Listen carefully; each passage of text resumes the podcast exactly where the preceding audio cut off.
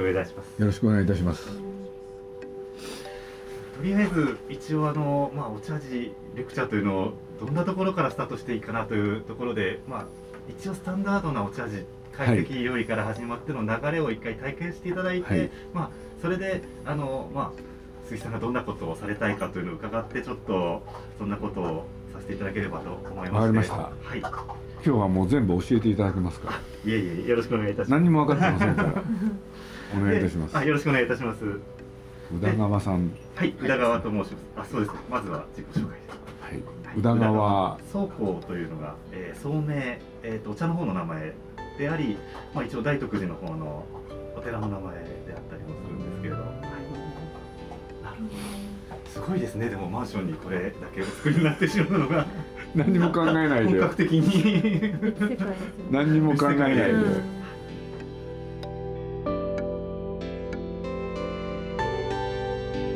鈴木敏夫のジブリ汗まみれ。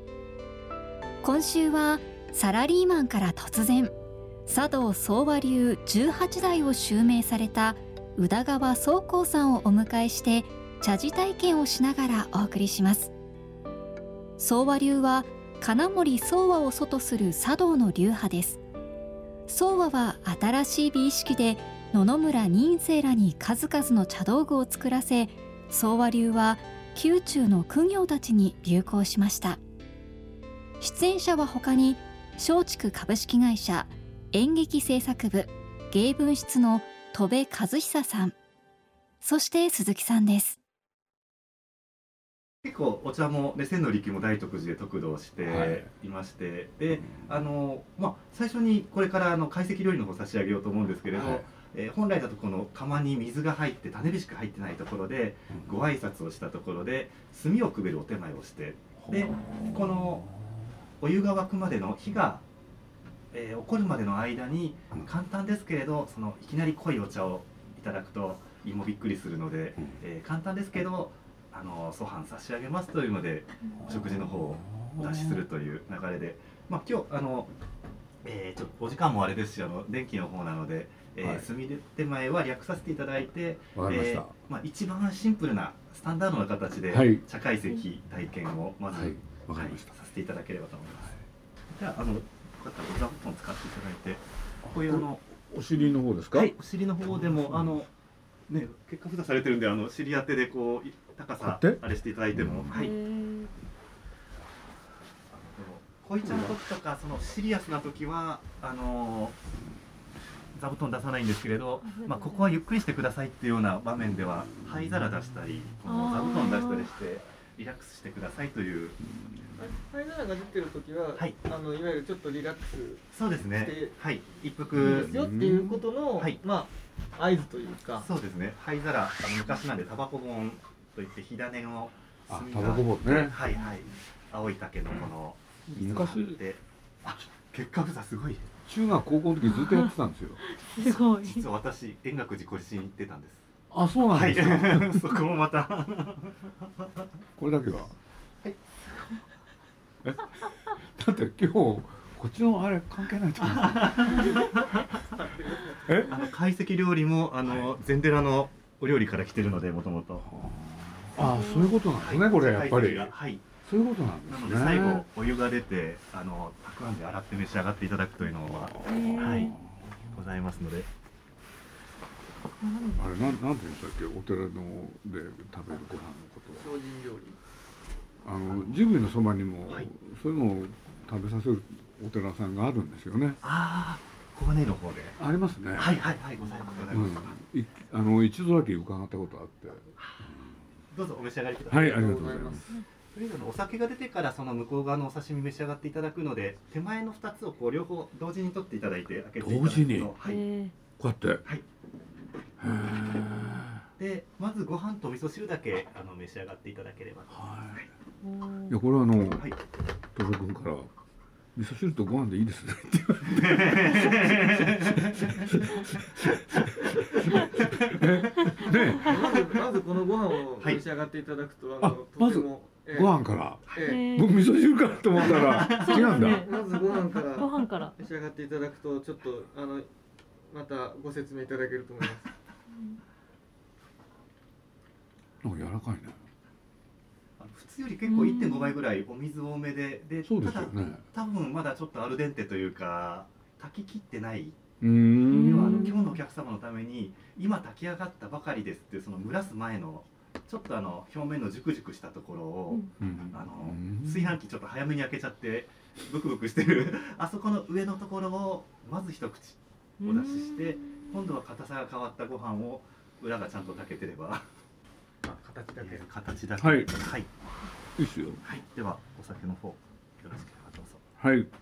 杯をお取りいただきまして、はい、こちら側にちょっとお箸かけといていただくと多分あの箸置き代わりになってこう。あ、そはいあーそういうことなんだ、はいこれなんですね。一つもらうんですね、はい。要するに。どうぞ、はい。その間こうやって持ってるんですか？えー、とこれも本当はお流派によってあのすぐに召し上がるところと継がれた方から召し上がるところとうん。ではご一緒にっておっしゃるところといろんな。それ流派によってなんですね。まあうちはじゃあ。まだ決まっではてないご一緒に。はいまあ、本膳料理っていう平安時代とかのお料理そのお膳部が出てあのまた下がって次のが出てっていう。でお茶が最初に入った頃はあの室町将軍の頃に中国からあー膳と一緒に入ってきましてで早稲田大名の、えー大名のお茶広い書院作りでやってるお茶の時はお料理がどんどん出てくるこう豪華な料理だったのが、村田寿子、まあ、一家さんのお弟子さんから千の利休のわび茶になってくると、そんな豪華な料理じゃなくてお茶の時はストイックに一汁二菜か三菜。うん。要はあの一汁三菜って珍しいその日本だけご飯が主食っていう概念が外国にない。うん。でそれに味噌汁が一つとおかずが何品つくかで一品一品の一汁一菜。一番ストイックなあの吉野家の朝定食と同じで 塩鮭とご飯と味噌汁というでそれが、えー、と一汁三菜というのが今スタンダードな、えー茶会席になってまして、えー、向こう漬けお刺身と煮物椀一番出しで取ったすまし物と焼き魚というのが一汁三菜ちょっとすごく素朴なこと。を、はい。これって必ずお茶にこの懐石料理っていうのはつきものなんですか、えー、とこれがフルコース、まあ、正式な茶事っていうと、うん。えー正午に人を呼んで炭出前からこの懐石をやってはあお酒一本があってでまあこれが一汁三菜だったところ江戸時代とかになってくるとどんどん豪華になってきて、あのその後八寸とかで客と亭主が魚あのお酒を組み交わしたりして、うん。でそこでじゃあ私は要はお酒だけいただいて魚がないからなんかお魚お願いしますなんて言うとあじゃあ歌いでもしましょうって歌ったりとか、あのはあ墨墨と筆を拝借しますなんて言ってなんかさらさらっと書いたりなんていう余興が入ってきたりとかそんなところまで発展してくるんですけれど、うん。まああのストイックに行くとこの今日のぐらいなところですのでで要はお茶っていうとそのお茶飲むだけっていうイメージなんですけれどこの、まあ、懐石やって濃い茶薄茶のその薄茶の部分だけ抜き出したりとかどこをショートカットするかっていうので正午のお茶事じゃなければ本当におつまみ1品でお酒1本あげただけでじゃあお茶やりましょうっていう略し方とか。なので一回体験していただくと多分じゃあ自分がお客さん呼ぶ時どこ略して自分らしいうん。お茶のコースを作るかっていうところから自分らしさをあるんですね。出していくような、はい、お味噌汁はいかがですか？この後はい。まだ。お椀とその焼き魚が出ますので。あそうですか、はい。じゃあいただきます、はい。お味噌汁もじゃあはい。美味しいですね。あありがとうございます。この素朴なんですけど非常に。はい。少々。はい。なんか。え？もしあれだったら。いはい。いですちょっと。早い。早いけどいただいちゃおうかな？早いんです。けど今日は。は。い。酔っよろしいですか？酔っ払ってください。どうぞ。ありがとうございます。味噌汁であの。お時期以来いやでもなんかやっぱり雰囲気ってあれなんですよねまあ大体あのこうお茶席の時、まあ、ストイックに言うと一部屋でやるんですけれどあのお茶の時って、まあ、一部屋でやっても懐石を召し上がり終わって最後にお菓子が出て一回また外のお庭で待ってていただいて入ってくるとしつらいを変えるんですね。掛け軸を花に変えたりとか、でそれでこうストーリーを作っていくんですけれどそのおもてなしする時に、えーとまあ、お客様のために今日この日のこのお客さんのために掛け軸とかお料理から全部セレクトしていくそうですよねあのレストランだったら100人の80人が喜ぶ料理だと思うんですけれど、お茶のもてなしって今日来るあなただけのためにうん。なんで100人来る90 99人が喜ばなくても1人が喜ぶっていうところで今日は何にしようかなと、はい。いいいい考え方ですね。うん。ありがとうございます。えそれを戸部先生と一緒に。これあは だこうだ。見ながら、はい、ここちらのお椀は煮物は、えー煮物なんですか？はいなんか源氏物語みたいな。あすごい器ですーね。ねうん小宝寺碗というあのお椀の種類はあるんですがえ。いや僕はわかんないです。ここにここに2月8日って書いてあ2月8日ある2月8日2月8日おお、2月8日ということということなんだ？2月8日8日うんよかよか、へー。よか余はい。余る花。まあね梅ですかね2月の4日。得意そうっすね。これがあのあどうぞ温かいいただきます。召し上がってい。ただきます。召し上がりはい。えーこれが、えー出店としては和漢漏栄酒。和漢漏洩はい。私もよくわかんないんですけれど、またそういうこと。あのまあえっ、とまあ和和っていうのは日本のことで漢っていうのが中国はい。でお茶も中国から入ってきたんですけれどそのわび茶っていうのが出てきて日本独自の文化が出てくるっていうところで、えーとまあ、村田寿光というあの、まあ、そのわび茶の祖先っていう人がそのわび茶の心を説いたお手紙の中で和漢の境を紛らかすっていう言い方をするんですね。うん和と漢の境目を紛らかしていくうん要は中国のものから日本のものを作っていくんだけどそこをうまく融合させる文化がそういう詫びであると。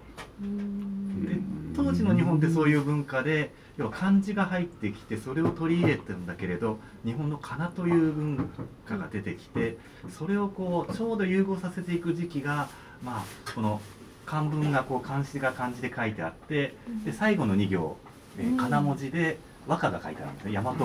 あこれそうなんですか？はい。ここのはい。あの薄い文字で。はい。はい。あれがこう、えーひらがな、えー、万葉仮名で、えうんー、見渡せばか、えー、柳桜をこき混ぜて都ぞ春の錦な生けるという。で、えーその前に漢詩が「まあ、風翻り」で白老、えー、白老なんでしたっけね。花。花線うん。あ花千辺ですね。からまあ風が翻って波がこう行く情景から入って狩りがこう空を飛んでいくところから、まあ、2月の梅の花が、えー少し残ったのが風で舞っていくなんていう景色を読んでというのを、まあ、タイトルが「眺望」というふうに最初に書いてあるんですあけれど眺望と書いてあるんですか？はい。眺め望むんですね。はい。で書いたのがこれ、えー、と近衛王山信弘という、まあ、近衛家奥家さんはい。近衛さんのあの筆頭のお家で、えーとまあ、1599年に生まれた方ですねなんで結構コンディションよく残ってるんですけれど、うん綺麗ですよねはい400年。400年前のすごい。もうすぐ江戸幕府が開かれるっていう。あそうですねちょうどその直前で、1603年ですうんはい、一群れ騒ぐ江戸幕府って言ったのよ。知らない？一群れ騒ぐでしょ？なるほど。だからグレーさ1600。そう。んなるほどなるほど。なるほどうん。それで覚えたの？うん。最近その覚え方聞かない 流行んないよね。私ヒーローおっさんってなるんですけどね。いろんな習これもい方が確かに。たまに最近の教科書年号変わってたりしますね。いい国作ろう。鎌倉幕府じゃなくなったらしいですからね。えーそうなんですか？しかもあの頼朝像があれじゃないとかそんないろん。な本当に見て書いてないとか。これでも最初これ漢文なんですねじゃあ。はい漢文が入ってきてその和の文化が入ってくる。は本当茶道っていうのもそのやっぱり中国から入ってきたそのお茶というのを日本ナイズするこういうのが多分得意だったんだと思うんですけど最近だと多分私的にはあのラーメンとかがあううん。ん。中華料理じゃなくって日本のラーメンになってきてうん。しかも、ね、なんとかの店で修行するとこうなんとか流とかでうん。あの元祖なんとか流とかうん。流派が分かれてきたりなんていうのも日本らしいのかなと。うん。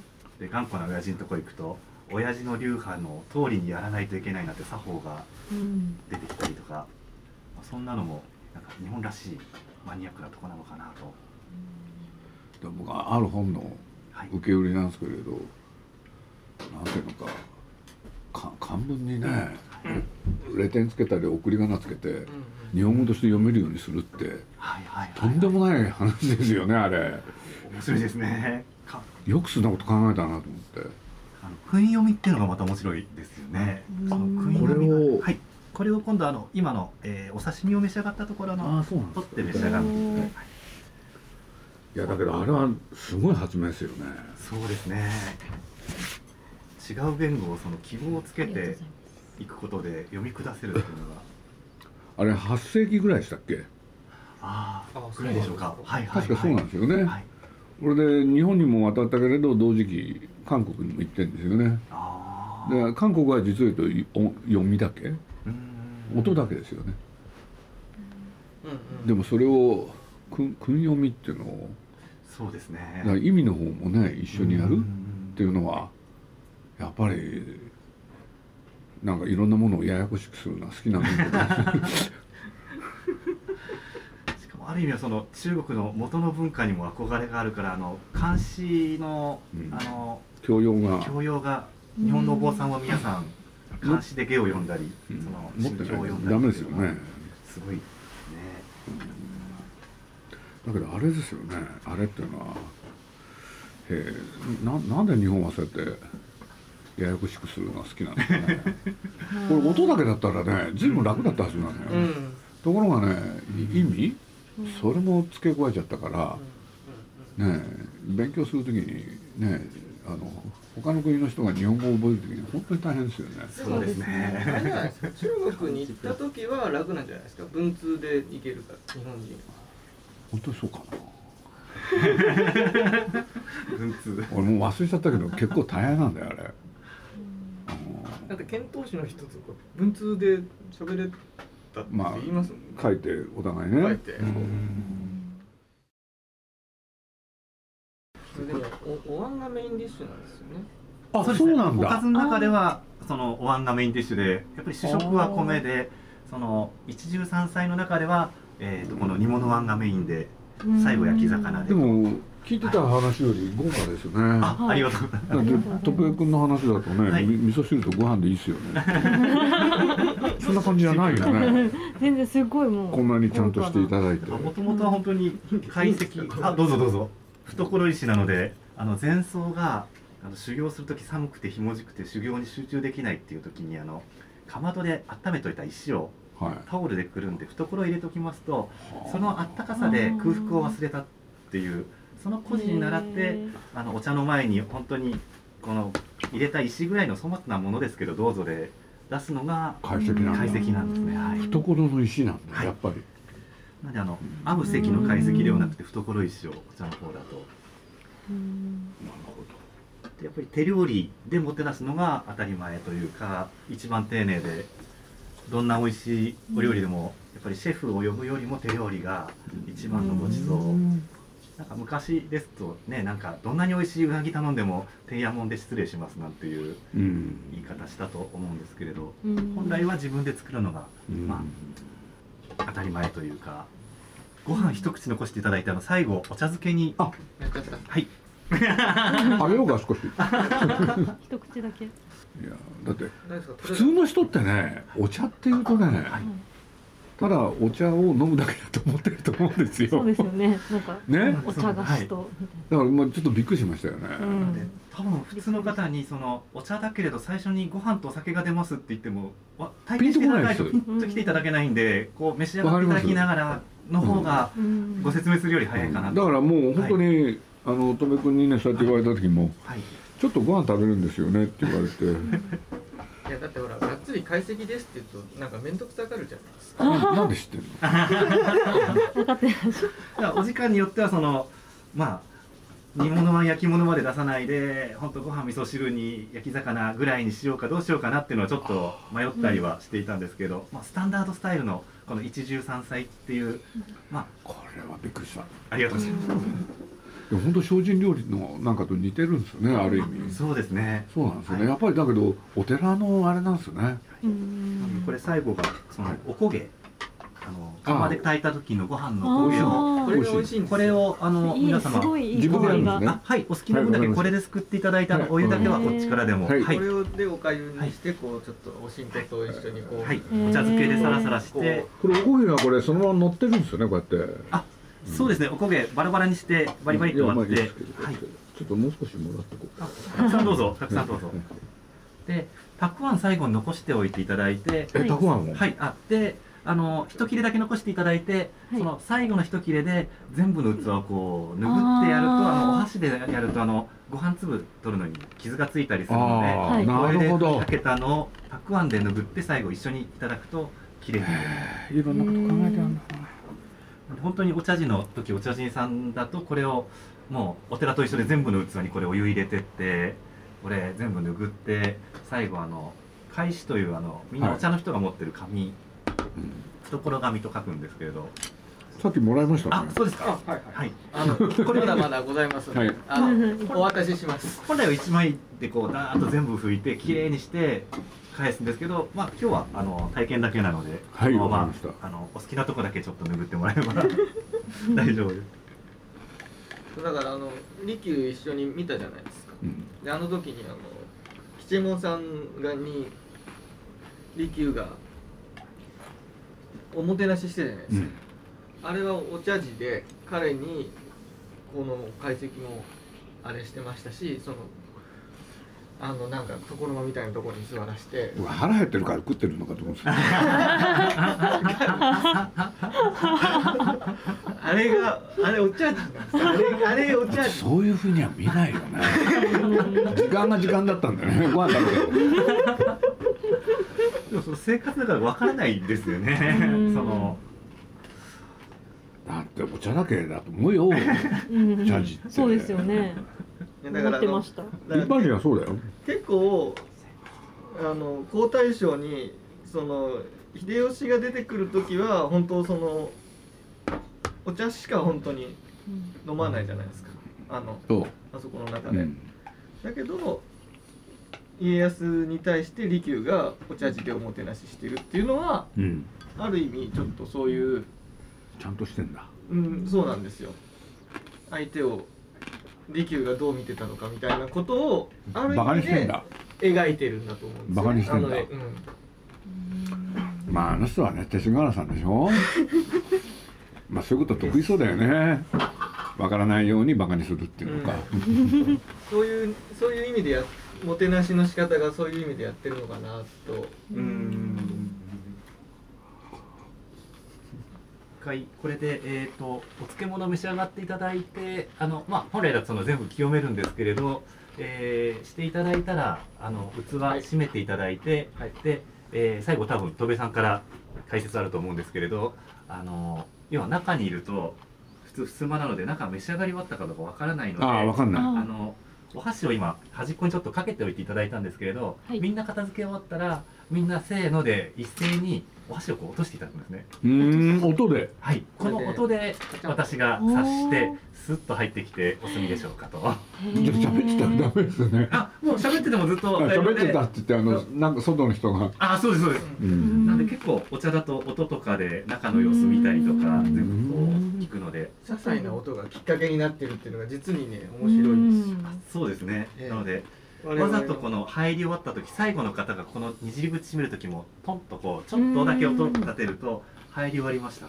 ていうなんか丁寧に静かに閉められると裏の人困るみたいな。あー。逆に他の流派やらないんですけど肥後古流とかあの九州の流派だと全員席に入るとお詰めの人が要は桜というかおしょう中の人と「うんうん」とかやるとこっちの方で「うん。うん」とかこうやったりするとかいうのがちょっと何ですか？方で決まってたりするみたいなそんな流派もあったりする。なので、えー、とあまり中にいると召し上がり終わってしまいそうなので一旦失礼いたします、はい。ごゆっくりどうぞ。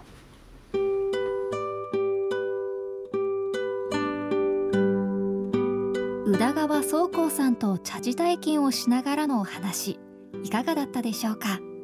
この続きは来週お送りします。来週もお楽しみに。